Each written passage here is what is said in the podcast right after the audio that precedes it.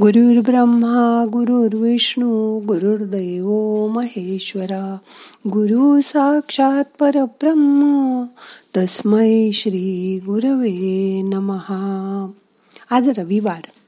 आज आपण शवासनात ध्यान करूया. जिथे आहात तिथे आडवे व्हा. शक्य असेल तर शांत जागा बघा. डोळे बंद करा.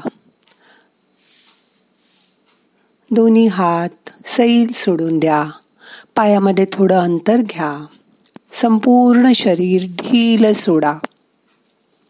मन शांत करा. मोठा श्वास घ्या. सोडून द्या. शवासन करायला जागा नसेल तर खुर्चीवर रिलॅक्स बसा. सोफा सेटमध्ये बसा. मन शांत करा. जे आपण नेहमी म्हणू तसंच आपल्या आयुष्यात होतं. हाय हाय करण्यापेक्षा रोज सकाळी उठल्याबरोबर त्या ईश्वराची वाहवा करा.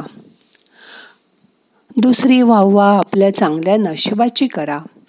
जे चांगलं आहे त्याची आठवण रोज मनात करा. लोकांच्या चुकांकडे बघू नका. त्यांचा विचारच करू नका. त्याचं चिंतन तर अजिबात करू नका. उलट त्यांच्या चांगल्या गोष्टींची आठवण करा. ज्याचे आपण चिंतन करतो तो आपल्या चित्ताचा एक भाग होऊन जातो. मग तो चित्ताचा हिस्सा आणि नंतर त्याचे संस्कारात रूपांतर होतं. जे बरोबर आहे तेच तुम्ही करा. मोठा श्वास घ्या. सोडून द्या. प्रत्येक जण आपल्या मताप्रमाणेच करत असतो. प्रत्येकाला त्याचं वागणं त्याच्या दृष्टिकोनातून बरोबर वाटत असतं. प्रत्येक जण आपल्या मनाप्रमाणे करत असतो. त्याच्यातले गुण बघा. जेव्हा आपण दुसऱ्याला सल्ला देतो तेव्हा तो आपल्या संस्काराप्रमाणे देतो. पण तो त्याच्या संस्काराप्रमाणे वागत असतो. म्हणून तो त्याचे आधीच्या जन्मातील जे संस्कार असतील त्याप्रमाणेच वागणार. जो शरीर सोडून गेला तो कुठे आहे? त्यांनी नवीन शरीर धारण केलंय. आपल्याला माहीत नाही कधी कधी हे शरीर सोडायचंय ह्याची पण आठवण करा. एक मिनटं डोळे घट्ट बंद करा. समजा आपल्याला समजलं की चार पाच तासांनी हे शरीर सोडायचं आहे तर या चार पाच तासात मी काय करेन? जे माझ्या आत्म्याबरोबर येईल तेच माझ्याबरोबर येणार आहे. म्हणून आपण काय काय करू त्याची आठवण करा. त्यावेळीस आपण नक्की चांगल्याच गोष्टी करू. मी जेव्हा परत जन्म घेईन त्यावेळी मी चांगले संस्कार घेऊन येईन अशी मनाला खात्री द्या. आपण जाताना बाकी सगळ्यांची काळजी करतो. बरोबर ना? पण आपल्याबरोबर आपण काहीच नेत नाही. कधी कधी आपण गेलो आणि स्मशानात गेलो तर आपल्याला वैराग्य आल्यासारखं वाटतं. सगळ्यांची एक प्रकारे शिसारी येते. ह्यालाच स्मशान वैराग्य असं म्हणतात. पण ते फार थोड्या वेळ टिकतं. घरी आलं आंघोळ केली की हळूहळू ते निघून जातं. जे दिसत नाही तेच आपल्याबरोबर येतं. आजूबाजूची माणसं धन पैसा दौलत हे सगळं इथेच राहील. पण आपलं नशीब पुढे हे संस्कार घेऊन जे आत्मा वर घेऊन जाणार आहे तेच पुढील जन्मी आपल्याबरोबर परत येणार आहेत. त्याच्यावर काम करा. श्राद्ध करताना हे लक्षात ठेवा की भूतकाळातील कटू अनुभव राग धरून ठेवणं म्हणजे दुसऱ्या व्यक्तीला शिक्षा होते. असं नाही. आपल्या मनात असा विचार येतो. पण यामागे असं सत्य आहे की दुसरी व्यक्ती ते विसरून कुठेच पुढे गेलेली असते. मात्र हा विचार न सोडल्यामुळे आपल्या शरीरात विषारी द्रव्य तयार होतात. प्रत्येक विचारामुळे भावनेमुळे आपल्या शरीरात काही काही रसायनं तयार होत असतात. स्त्राव स्त्रवत असतात. त्याचा आपल्या मनावर शरीरावर आणि आत्म्यावरही परिणाम होतो. आपल्या विचारांमध्ये भावनांमध्ये या आजारांचं मूळ दडलेलं असतं. त्यातूनच आपल्या शरीरातल्या ऊर्जेवरही परिणाम होतो. आणि कालांतराने शरीरावर परिणाम होऊन त्याचे मोठे आजारात पर्यवसन होऊ शकते. म्हणून असं बघा. एखाद्या किरकोळ घटनेसाठी आपल्या आवडत्या व्यक्तीला क्षमा करून टाका. ती घटना महत्वाची का तुमची आवडती व्यक्ती महत्वाची? अर्थातच तुमची आवडती व्यक्ती. मग मनापासून नाही तिचं वागणं आवडलं तरी तिला क्षमा करून टाका. नसेल पटत तर तुमच्या स्वतःच्या मनाला हे समजावून सांगा. आणि नाही बोलवणार असं वाटलं तर क्षमा करायचं एक पत्र लिहा. ते कुणाला पाठवूही नका.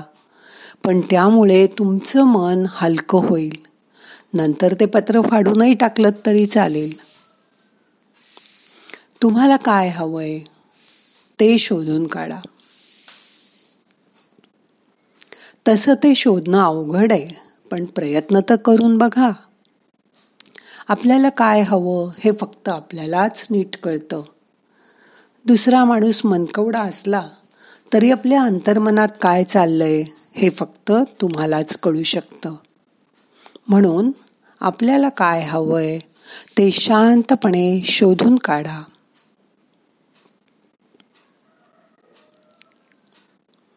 आणि ते स्वतःला देण्याचा प्रयत्न करा.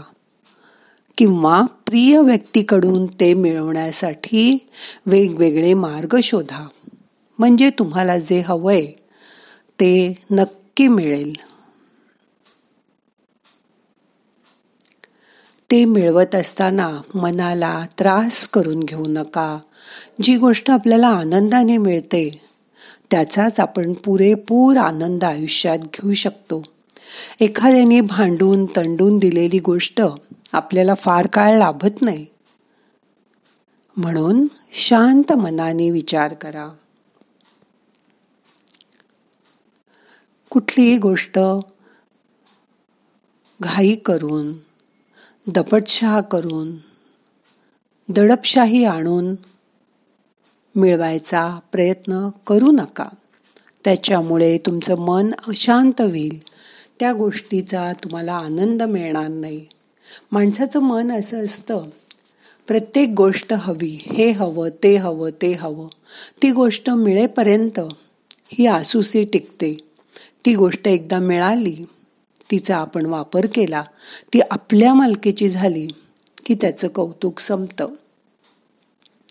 थोडे दिवसांनी आपण ती गोष्ट विसरून जातो आणि परत नवीन गोष्टीची इच्छा करतो.